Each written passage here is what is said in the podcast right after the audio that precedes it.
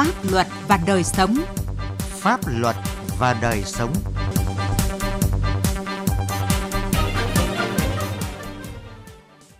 Kính chào quý vị và các bạn. Chương trình Pháp luật và đời sống hôm nay có những nội dung sau. Phú Thọ xe quá tải vắng bóng trên các tuyến đường. Thái Nguyên tăng cường thu hồi tài sản trong các vụ án tham nhũng.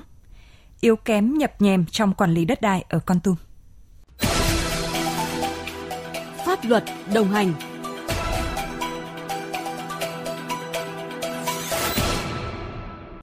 Thưa quý vị và các bạn, trước tình trạng các loại phương tiện chở hàng hóa quá tải trọng, cơi nới thành thùng diễn biến phức tạp gây mất trật tự an toàn giao thông, Công an tỉnh Phú Thọ đã chỉ đạo lực lượng cảnh sát giao thông toàn tỉnh phối hợp với các cơ quan chức năng tăng cường tuần tra, kiểm soát, xử lý nghiêm những trường hợp vi phạm.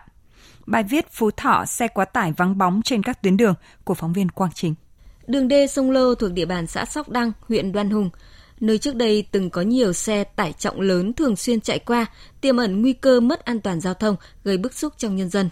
Trước thực trạng này, đội cảnh sát giao thông đường bộ số 1 phòng cảnh sát giao thông công an tỉnh Phú Thọ đã giả soát thống kê các doanh nghiệp vận tải, cá nhân lái xe tải thường xuyên lưu thông trên tuyến, lên danh sách gặp gỡ, vận động tuyên truyền các lái xe, chủ doanh nghiệp vận tải ký cam kết không vi phạm các quy định về trật tự an toàn giao thông, không cơi nới thành thùng xe, không chở hàng quá tải trọng cho phép. Anh Nguyễn Đức Chỉnh, lái xe thường xuyên chở hàng trên tuyến đường đê sông Lô qua địa bàn xã Sóc Đăng, huyện Đoan Hùng cho biết, do được lực lượng chức năng tuyên truyền nên anh đã hiểu và chấp hành nghiêm các quy định của pháp luật về an toàn giao thông. Chúng tôi cũng được cán bộ à, bên à, giao thông nhắc nhở. Thứ nhất là mình cũng muốn đi đủ tải. Thứ hai là cho nó nhàn bản thân người lái xe là một. Thứ hai là nó đảm bảo cho tất cả mọi người với thứ hai nữa là cái thùng xe của chúng tôi trước này thì là cũng là có cái lưới nhưng tôi nghe thấy công an người ta tuyên truyền thì chúng tôi cũng tự gọi là cắt bỏ đi thôi. Đại úy Nguyễn Minh Hải, đội cảnh sát giao thông đường bộ số 1, phòng cảnh sát giao thông công an tỉnh Phú Thọ cho biết, song song với tuyên truyền đến các lái xe, chủ doanh nghiệp vận tải, đơn vị tăng cường lực lượng tuần tra kiểm soát trên các tuyến đường nhằm kịp thời phát hiện và xử lý các phương tiện vi phạm cơi nới thành thùng xe chở hàng quá tải các tổ công tác trên tuyến tăng cường tuần tra kiểm soát, khép kín địa bàn, đảm bảo 24 trên 24 kiểm soát các phương tiện giao thông, đặc biệt là phát hiện xử lý các phương tiện quá khổ, quá tải để kiên quyết xử lý, đảm bảo thực hiện đúng cái quy định về an toàn giao thông đường bộ. Phú Thọ là tỉnh miền núi phía Bắc có vị trí trung tâm, là cửa ngõ phía Tây Bắc của thủ đô Hà Nội. Cùng với các phương tiện vận tải trong tỉnh, do có vị trí thuận lợi trung chuyển hàng hóa bằng đường bộ từ Hà Nội, Hải Phòng, Hải Dương lên các tỉnh phía Bắc như là Yên Bái, Tuyên Quang, Hà Giang, Lào Cai, Sơn La, nên phương tiện vận tải đường bộ lưu hành trên địa bàn tỉnh tăng cao. Tình trạng vi phạm chở hàng hóa quá tải trọng có chiều hướng gia tăng, nhất là trên các tuyến đường gần kho, cảng, bến bãi, mỏ vật liệu, các dự án xây dựng trong ngoài khu công nghiệp, khu đô thị, khu dân cư, gây mất trật tự an toàn giao thông và hư hỏng kết cấu hạ tầng giao thông đường bộ. Trước thực tế đó, Công an tỉnh Phú Thọ đã chỉ đạo lực lượng cảnh sát giao thông toàn tỉnh tăng cường tuần tra, kiểm soát, xử lý nghiêm các hành vi vi phạm trật tự an toàn giao thông, trong đó chú trọng việc kiểm soát tải trọng xe. Theo Trung tá Lê Trung Kiên, Phó trưởng phòng Cảnh sát Giao thông Công an tỉnh Phú Thọ, trong tháng đầu thực hiện cao điểm xử lý vi phạm giao thông từ ngày 20 tháng 6 đến ngày 20 tháng 9, lực lượng cảnh sát giao thông toàn tỉnh Phú Thọ đã phát hiện xử lý hơn 600 trường hợp cơi nới thành thùng xe, chở hàng quá tải trọng, xử phạt hơn 1 tỷ đồng, tước hơn 460 giấy phép lái xe, cưỡng chế tháo cắt thành thùng xe hơn 100 trường hợp. Từ thực tế ở công an tỉnh Phú Thọ thì đã có cái kế hoạch phối hợp với Sở Thông vận tải Hai nữa là trong kế hoạch xây dựng thì chúng tôi đã có lực lượng cảnh sát cơ động tham gia cùng lên mang tính chất dân đe mà tính chất ừ, tuyên truyền rất là cao. Chúng tôi chỉ đạo lực lượng cảnh sát giao thông trong toàn tỉnh tăng cường công tác tuần tra kiểm soát, xử lý nghiêm đối với các trường hợp vi phạm, không có vùng cấm, không có can thiệp. Yêu cầu của ban giám đốc là rất là cương quyết, xử lý triệt để. Ngoài lái xe ra, chúng tôi cũng đã xử lý các chủ phương tiện vi phạm về kích thước thành thùng như quá khổ, quá tải trên địa bàn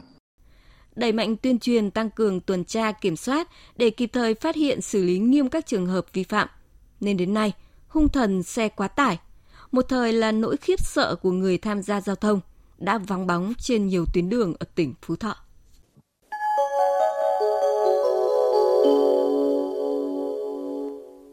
Thưa quý vị và các bạn, Thực hiện chỉ thị số 04 của Ban Bí thư Trung ương Đảng về tăng cường sự lãnh đạo của Đảng đối với công tác thu hồi tài sản bị thất thoát, chiếm đoạt trong các vụ án hình sự về tham nhũng kinh tế và kế hoạch của Tổng cục thi hành án dân sự. Thời gian qua, Cục Thi hành án dân sự tỉnh Thái Nguyên đã triển khai nhiều giải pháp nhằm thực hiện hiệu quả công tác thu hồi tài sản trong các vụ án tham nhũng trên địa bàn tỉnh. Về nội dung này, phóng viên Đài Tiếng Nói Việt Nam phỏng vấn ông Trần Bình, Phó Cục trưởng Cục Thi hành án dân sự tỉnh Thái Nguyên. Mời quý vị và các bạn cùng nghe. À, xin ông cho biết những kết quả trong công tác thi hành án dân sự ở tỉnh Thái Nguyên trong những tháng đầu năm nay. Tính hết tháng 6 năm 2022, các cơ quan thi hành án dân sự tỉnh Thái Nguyên phải thi hành hơn 8.000 việc, tương đương với số tiền hơn 700 tỷ đồng.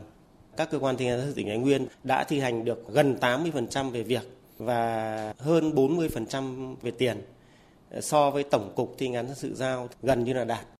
thu hồi tài sản bị thất thoát chiếm đoạt trong các vụ án hình sự về tham nhũng kinh tế là nhiệm vụ khó khăn. À, vậy trong thời gian qua, à, công tác này được thực hiện như thế nào ở Thái Nguyên thưa ông ạ? Cấp ủy và lãnh đạo cục cũng đã triển khai thực hiện chỉ thị ờ, số 04 năm 2021 của Ban Bí thư về tăng cường sự lãnh đạo của Đảng đối với là công tác thu hồi tiền tài sản trong vụ án tham nhũng kinh tế và thực hiện chỉ thị 33 của Ban Thường vụ tỉnh ủy Thái Nguyên về tăng cường sự lãnh đạo của Đảng đối với công tác thi hành sự địa bàn tỉnh Thái Nguyên. Cùng với đó, thực hiện chỉ thị số 50 và cái kế hoạch số 18 của Ban cán sự Đảng Bộ Tư pháp trong công tác thu hồi tiền tài sản các vụ án hình sự liên quan đến tham nhũng kinh tế, lãnh đạo cục đã chỉ đạo tất cả các cơ quan thi hành án dân sự tỉnh phải thực hiện tốt vai trò của cấp ủy và người đứng đầu của cơ quan thi hành án dân sự chỉ đạo các chấp hành viên và công chức trong các cơ quan thi hành án dân sự trong tỉnh thực hiện đảm bảo dứt khoát xác minh thu hồi truy tìm tài sản trong các vụ án hình sự tham nhũng kinh tế và phối hợp chặt chẽ với các cơ quan liên quan cái kết quả thu hồi tiền tài sản trong các vụ án hình sự tham nhũng kinh tế mặc dù là Thái Nguyên cái giá trị phải thu hồi thì không nhiều Tuy nhiên, đối với lại các cơ quan thi hành án dân sự tỉnh Thái Nguyên, trong ờ, 9 tháng đầu năm của năm 2022, trong ờ, hơn 30 vụ liên quan đến án tham nhũng, các cơ quan thi hành án dân sự tỉnh Thái Nguyên cũng đã phân loại có 34 việc có điều kiện thi hành và đã chỉ đạo các chấp hành viên và công chức của các cơ quan thi hành án dân sự xác minh phân loại án và đã tổ chức thực hiện thi hành xong. Thế còn lại bốn cái vụ việc chưa có điều kiện thi hành. Đối với lại cái số tiền giá trị, mặc dù là không nhiều, tuy nhiên thì cũng đã thực hiện cơ bản hoàn thành. Tổng số tiền phải thi hành các cái vụ việc này khoảng tầm trên 50 tỷ. Tuy nhiên thì cái số có điều kiện thi hành khoảng hơn 2 tỷ và cũng đã tổ chức thi hành xong. Số lượng việc và tiền liên quan đến án tham nhũng kinh tế chiếm tỷ lệ không lớn trong tổng số việc phải thi hành. Ờ, thế nhưng ờ, thực tế tại nhiều địa phương thì việc thu hồi tài sản trong các vụ án lại rất khó khăn. Với Thái Nguyên, có gặp phải câu chuyện này không, thưa ông ạ? Đúng là khó khăn bởi vì này, trong các vụ án hình sự liên quan đến tham nhũng kinh tế thì hầu như là các cái đối tượng mà phải thi hành án, người ta có chức vụ quyền hạn hoặc người ta được giao cái nhiệm vụ quyền hạn liên quan đến công tác chuyên môn cho nên là người ta là những cái người mà có trình độ và am hiểu kiến thức pháp luật rất là rõ cho nên người ta cũng đã cố tình người ta tẩu tán tài sản, người ta chuyển nhượng hợp pháp sau này đến cơ quan thi án thụ lý là người phải thi hành án thì hầu như người ta cũng đã chuyển nhượng hợp pháp hoặc là người ta đã hợp thức hóa toàn bộ cái tài sản của người ta nên là cái việc kê biên tài sản hoặc là truy tìm của cơ quan thi hành án dân sự là rất khó khăn. Để nâng cao hiệu quả công tác thi hành án dân sự nói chung, đặc biệt là đối với những vụ việc liên quan đến án tham nhũng kinh tế, theo ông cần có những giải pháp nào? Giải pháp chủ yếu vẫn là triển khai và quán triệt đến tất cả lãnh đạo, chấp hành viên cũng như công chức khác của các cơ quan thi hành dân sự tỉnh. Tập trung chủ yếu chỉ đạo vào cái việc phân tích bản án xem là có cái khó khăn vướng mắc gì để khi mà tham mưu ban hành quyết định thi hành án nó phải đảm bảo chính xác. Quá trình đi xác minh đôn đốc thi hành án phải đặt lên hàng đầu cái tuyên truyền vận động thuyết phục cái người phải thi hành án và các cái người có quyền lợi nghĩa vụ liên quan để đảm bảo nhất cái việc mà người ta tự nguyện thi hành án, cái công tác phối hợp thi hành án thì phải rất chặt chẽ các cơ quan liên quan, các sở ban ngành cũng như là các chính quyền địa phương, các cơ quan tiến hành tố tụng từ giai đoạn điều tra, truy tố, xét xử thì sao mà kịp thời áp dụng những cái biện pháp đảm bảo như là kê biên tài sản hay là phong tỏa tài khoản của những cái đối tượng mà sau này phải thi hành án để nó thuận lợi cho cơ quan thi hành án dân sự. Xin cảm ơn ông.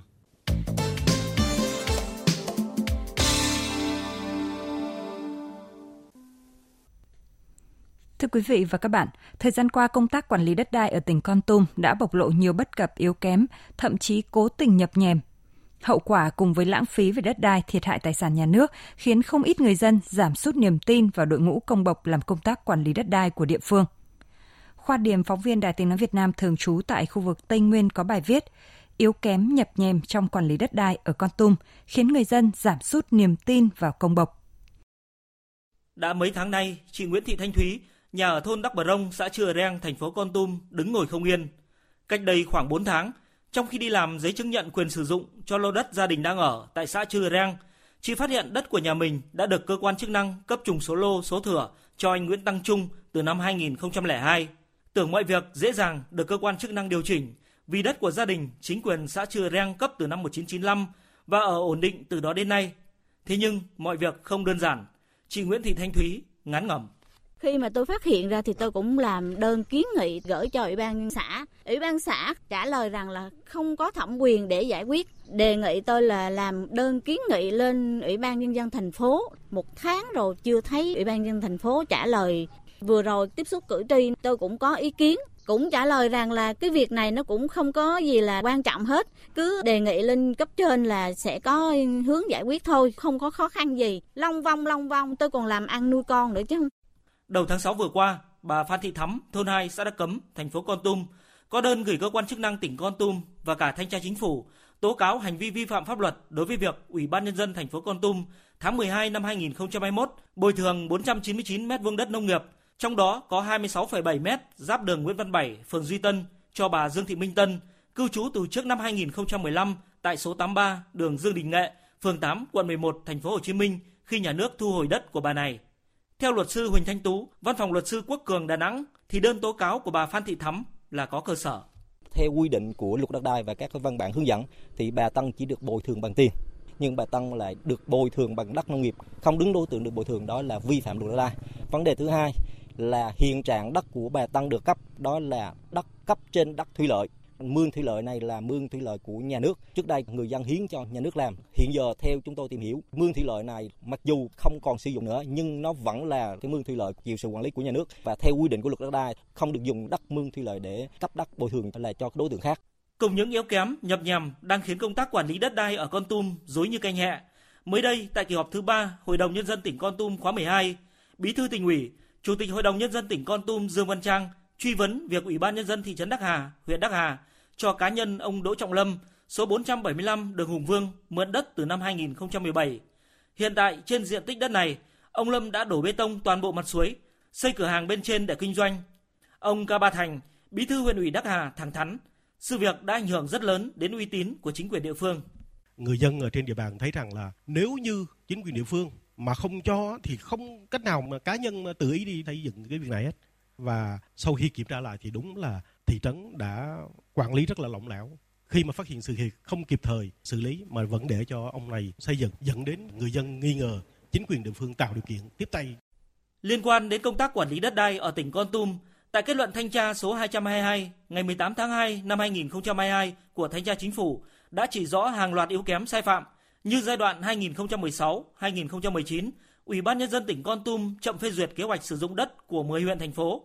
85 trường hợp giao đất không thông qua đấu giá tại huyện Đắc Hà. Dự án tổ hợp thương mại, vui chơi giải trí và nhà phố do công ty cổ phần tập đoàn FLC làm chủ đầu tư chưa hoàn thành, song văn phòng đăng ký đất đai tỉnh Con Tum đã cấp giấy chứng nhận quyền sử dụng đất, quyền sở hữu nhà ở, tài sản khác gắn liền với đất và đã tự ý tách thửa diện tích trên 17.600 m2. Cùng với đó, những yếu kém bất hợp lý trong công tác quy hoạch, quản lý quy hoạch, thu hồi đất cũng như việc chậm khắc phục, xử lý sai phạm khiến không ít người dân Con Tum giảm sút niềm tin vào đội ngũ công bộc làm công tác quản lý đất đai của địa phương. Chị Phạm Thị Vân Kiều, nhà ở thành phố Con Tum có đất vướng quy hoạch, bày tỏ. Đâu đâu cũng để quy hoạch. Người dân thì nguyện vọng của họ là được sinh sống cái mảnh đất của họ. Nhưng mà giờ quy hoạch không cho làm gì thì thật chất không biết niềm tin đi đâu nữa. Vì chỗ nào quy hoạch chỗ nào thôi. Gần đây, tại các cuộc họp, lãnh đạo tỉnh ủy, Hội đồng Nhân dân, Ủy ban Nhân dân tỉnh Con Tum đã thể hiện quyết tâm trong việc xử lý sai phạm, khắc phục bất cập, xử nghiêm các trường hợp nhũng nhiễu gây ách tắc phiền hà trong quá trình người dân, doanh nghiệp đi làm các thủ tục liên quan đến đất đai.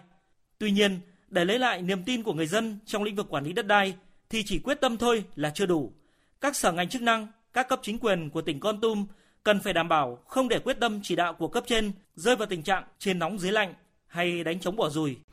Chương trình Pháp luật và đời sống hôm nay xin dừng tại đây. Chương trình do biên tập viên Quang Chính biên soạn. Cảm ơn quý vị và các bạn đã quan tâm theo dõi.